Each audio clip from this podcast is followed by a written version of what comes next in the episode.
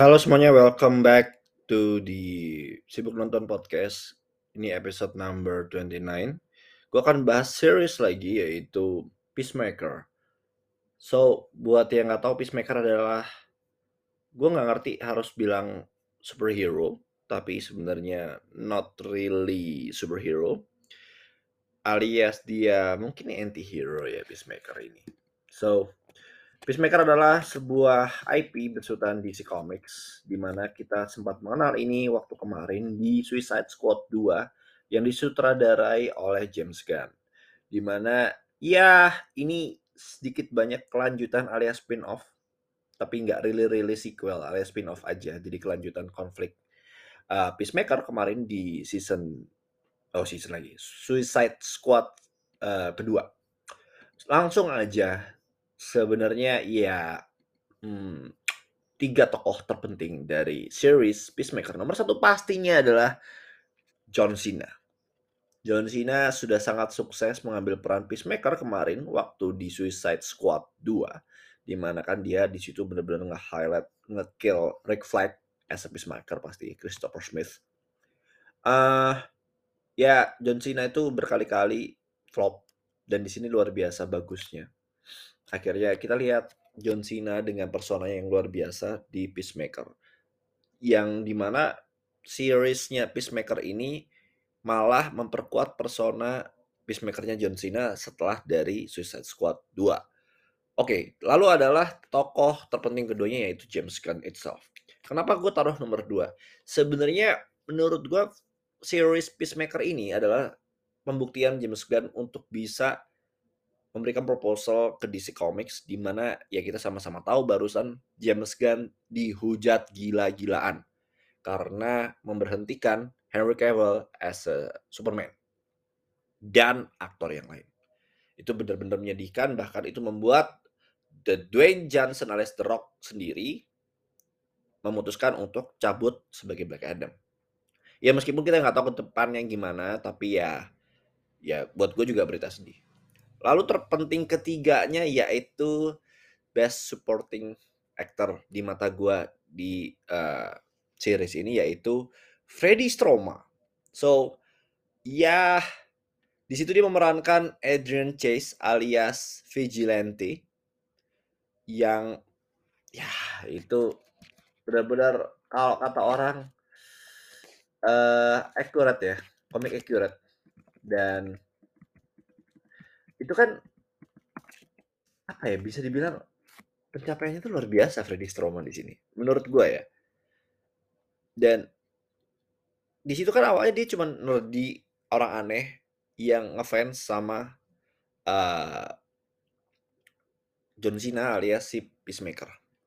Dan buat yang nggak tahu Freddy Stroma itu bukan aktor sembarangan. Karena Freddy Stroma sudah pernah main di beberapa film hebat. Gue akan sebutin. Pitch Perfect. Luar biasa kan? Siapa yang gak tahu Pitch Perfect? Lalu bahkan dia ikut di franchise Harry Potter. Bahkan dari Half-Blood Prince sampai dengan Deadly Hallows Part 1 and Part 2. Luar biasa. Gokil.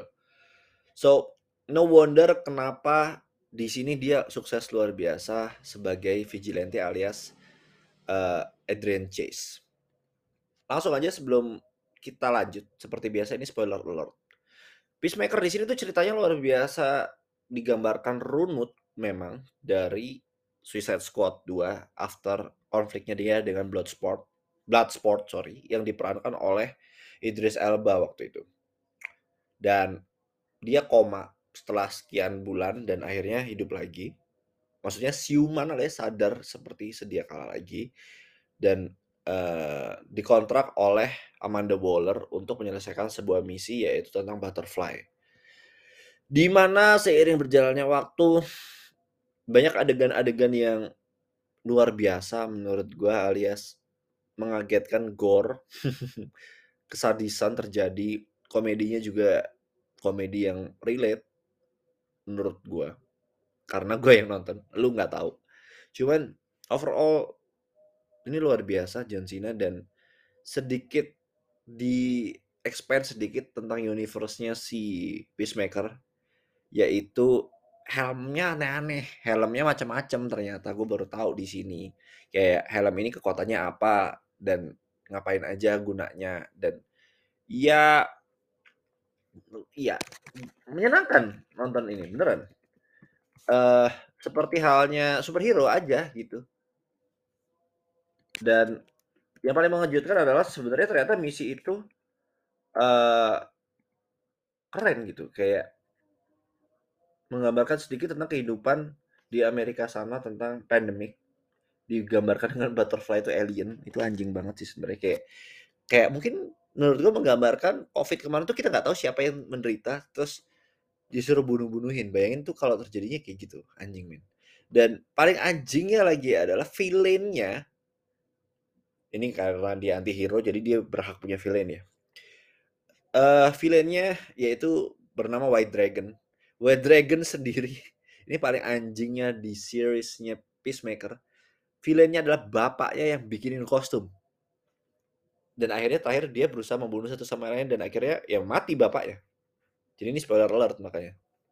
Dan kayak bangke men, ini gimana ceritanya bapaknya itu adalah villainnya meskipun itu terjadi di Star Wars ya dan bukan hal yang baru.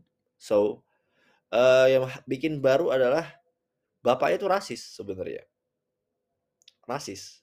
Bapaknya itu bisa dibilang uh, apa ya villain yang memang white supremacy, membenci kulit hitam dan ras-ras yang lainnya, benar-benar membuat suatu sekte dan ya luar biasa. Dan tidak memang memang tidak terlalu banyak superhero baru, yaitu kan ada Vigilante, ya Peacemaker itu mungkin menurut lu juga baru. Lalu ada si Judo Master yang ini juga jokes sih menurut gue karena lucu yang pakai bajunya judo master karena judo master tuh kayak kalau di komik tuh badannya bulky gitu ya. Di sini tuh ya anak kecil yang ya sudahlah gitu yang kayak ya ampun ini mah emang dibuat bercandaan aja gitu dan Asian dan sadis dan ya nggak nggak ada juga nggak apa-apa. Ini memang memang pengen ada jokes racistnya aja. Tapi ya overall it's really really entertaining dan funny. Dan ada scene yang mungkin berusaha disampaikan sama James Gunn meskipun berujung tidak ada gunanya sekarang kalau lo sadar yaitu terlambatnya kedatangan Justice League di area.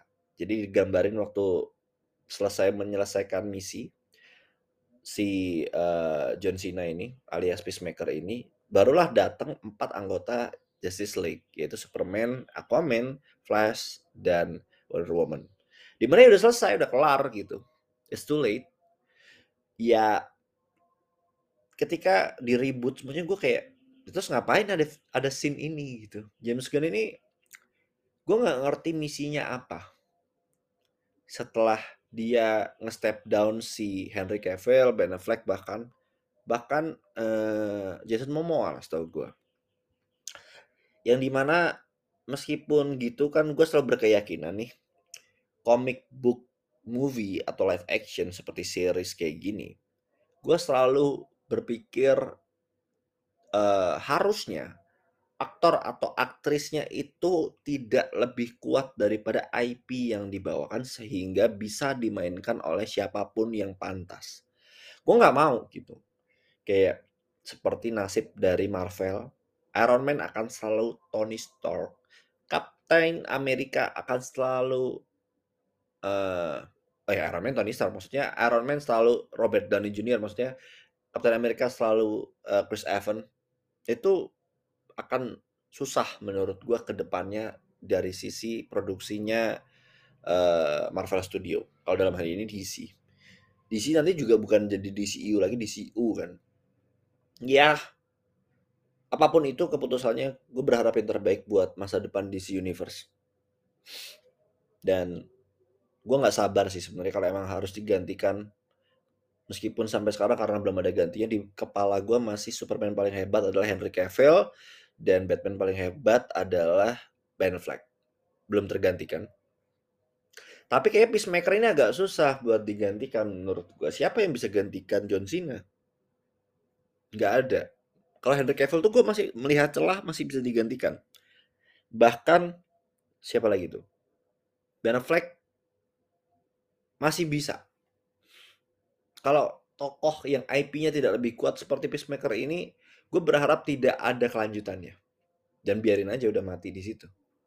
Karena kita sama-sama tahu ya IP-nya di situ kan banyak banget yang masih bisa dibuat live actionnya. So kita jangan terlalu pedulikan Peacemaker. Gue menunggu IP-IP selanjutnya yang bakal diadaptasi. Gitu aja sih kayaknya. Uh, rating ya. Rating menurut gue